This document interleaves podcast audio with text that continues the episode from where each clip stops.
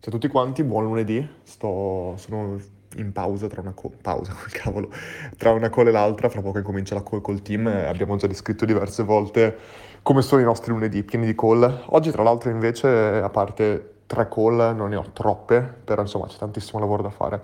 Stavo rispondendo a un messaggio che mi è arrivato in privato eh, di una persona che dice che un giorno vorrebbe aprire un'azienda come Learn o comunque il suo progetto personale, e um, una considerazione che io voglio fare in generale, secondo me molto importante, è il fatto che, ho già nominato un paio di volte, del fatto che per, per me la definizione di imprenditore è completamente sbagliata per come viene intesa, cioè o ho un'azienda mia o non sono un imprenditore. Io penso che l'imprenditore non sia chi ha un'azienda sua, ma penso che sia chi ha la profonda comprensione di come il suo tempo è meglio speso per ottenere il massimo valore per se stesso e per gli altri. Se questa tua comprensione, questa tua consapevolezza eh, riguarda l'aprire un'azienda, fantastico, ma come si dice spesso, come viene detto un paio di volte anche da Gary Vee, l'impiegato numero venti di Facebook eh, è probabilmente più imprenditore di, tanti, di tante persone che hanno la loro azienda che non ha mai prodotto niente, cioè, e questo qua è una cosa che viene espressa molto bene anche nel libro Zero to One, ehm, dove si dice che molte volte aprire una tua azienda in realtà ha centomila volte meno chance di successo rispetto ad andare già in un'azienda che già funziona. È il modello Rocket Internet. Rocket Internet si basava sul concetto del valida- avere un'idea e validare quell'idea è un enorme lavoro. Noi saltiamo quello step, andiamo, individuiamo le idee che già funzionano e attraverso capitale, attraverso esecuzione, attraverso mille altre cose la facciamo scalare e eh, in un certo senso creiamo un'azienda da zero perché sappiamo già che funzionerà, perché c'è già mercato. E questa è una cosa molto importante da comprendere, in quanto la parte di validazione è veramente probabilmente la parte più difficile. La parte di zero to one, ma anche la parte di uno su cento, è molto più difficile fare da uno a dieci che da fare dieci a cento e che da fare da cento a mille. Cioè l'inizio è molto più lento, è molto più complicato, quindi poter partire già da un processo, da uno step più avanzato, ti mette molto a riparo. Chiaramente non hai il vantaggio di essere il first mover, ma ricordiamoci sempre, e questa qua è una delle cose che secondo me viene più sottovalutata in assoluto, non è il first mover la vera persona che ha vantaggio. La vera persona che ha il vantaggio è il first scaler, la persona che scala per prima. Essere il first, e cosa è una comprensione che noi abbiamo di Learn importantissima. Noi non abbiamo nessun vantaggio competitivo in questo momento reale. Il first mover non è il vero vantaggio. Aver fatto una non c'è il copyright che nessuno può farti, nessuno può replicare il tuo business model, e lo stiamo vedendo tutti i giorni con Learn. Il vero vantaggio è il primo che scala, è il primo che raggiunge nella testa dell'utente il quella è l'azienda che fa questo. Perché, cioè, facciamo l'esempio di Learn. Learn, quanti, abbiamo novemila iscritti in questo momento, diciamo che ci conoscono centomila persone, che sono abbastanza, ma non sono neanche così tante, cioè non sono neanche così poche in Italia, centomila persone. Che cosa vuol dire questo? Diciamo che ci sono trenta milioni di persone su eh, Facebook, che in questo momento sono su Facebook. Diciamo che una persona che è su Facebook potrebbe potenzialmente essere una persona che potrebbe comprendere che cos'è Learn. Bene, centomila persone ci conoscono in Italia su trenta milioni di persone che potrebbero conoscerci, che noi vogliamo, a, vogliamo farci conoscere da queste trenta milioni di persone. Che cosa vuol dire questo? Che se domani arriva un'azienda con dieci volte il nostro capitale, dieci, che assume trenta persone, butta su dieci milioni di investimento, eccetera, verrà conosciuta da quei trenta milioni di persone molto prima di noi, e, e di conseguenza nella loro testa saranno stati loro i first mover. E anche se non lo sono, saranno comunque probabilmente i first scaler, che è il vero vantaggio competitivo nel nostro mercato. L'unica cosa che a me tranquillizza molto di tutto questo è il fatto che scaling è il mio fottuto lavoro, di conseguenza eh, scaleremo chiaramente quando sarà la necessità, e adesso non è ancora il momento di farlo, in quanto product market fit è estremamente importante, ma ci sono tanti tanti concetti che stiamo già mettendo all'opera per, non dico scalare, ma comunque andare verso questo concetto.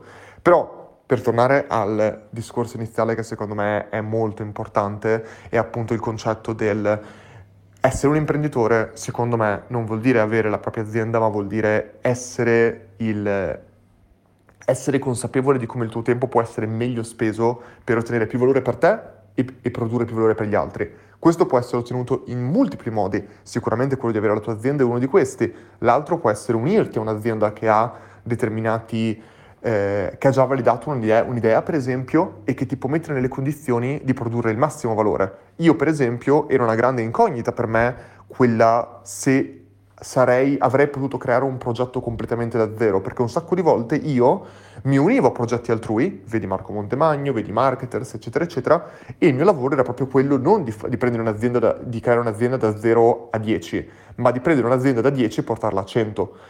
E questa è una cosa molto importante. Certe persone sono estremamente verticali e specifiche, ed è una grande forza questa, in determinate fasi di un'azienda. Io ho dimostrato di essere... Io, il nostro team, noi con Learn abbiamo dimostrato di essere capaci anche di portare un'azienda da zero a dieci, non soltanto da, in questo caso, dieci a cento.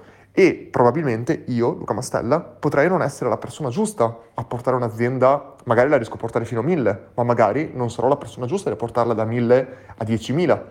E allora in quel caso dovrò trovare qualcuno che probabilmente sia il C E O di Learn, che sappia portare meglio quell'azienda, meglio questo progetto da mille a diecimila, o magari sono io quella persona. Ci sono mille esempi nel mondo dell'imprenditoria, visto che parliamo di questo, di come il founder iniziale non è per forza la persona che porta l'azienda successivamente al massimo livello. Pensiamo a Airbnb, eh, scusatemi, pensiamo a Netflix. Netflix è esattamente questo caso. Il, eh, all'inizio Reid Hoffman, C E O di Netflix, Uh, mi sbaglio sempre con Reid Hoffman, comunque dovrebbe essere lui, detto questo, il, um, perché mi confondo sempre con... No, infatti no. Vabbè, insomma, il C E O di Netflix oggi, attuale, non era il primo, è, è stato uno dei co-founder, però non era il C E O esecutivo all'inizio.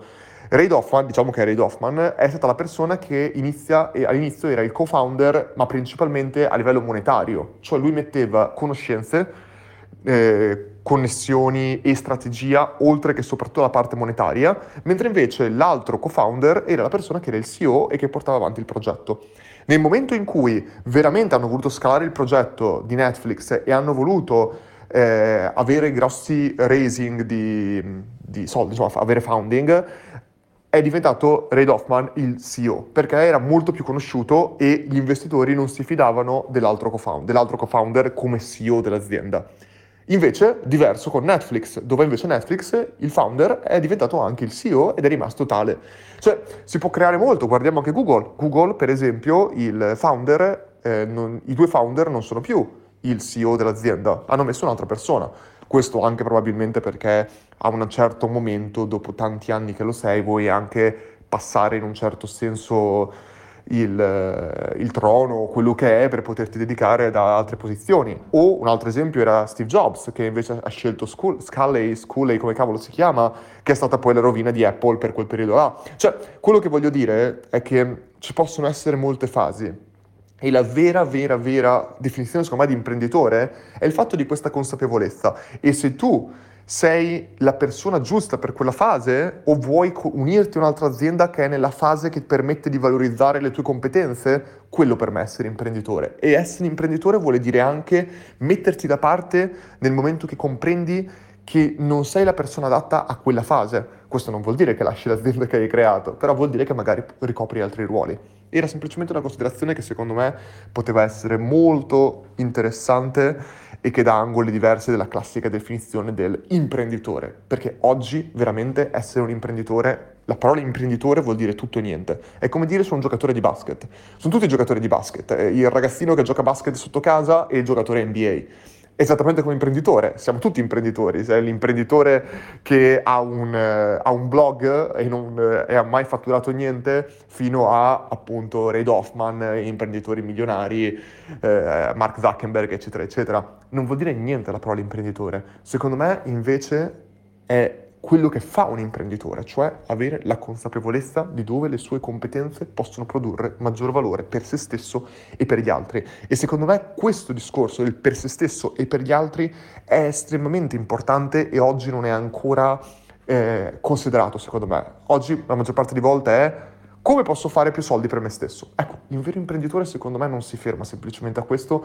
ma cerca di generare valore per la società, e questo qua è quello che noi tanto cerchiamo di fare con Learn, ed è nato proprio il progetto in questo modo. Detto questo, vi auguro un buon lunedì, una buona giornata.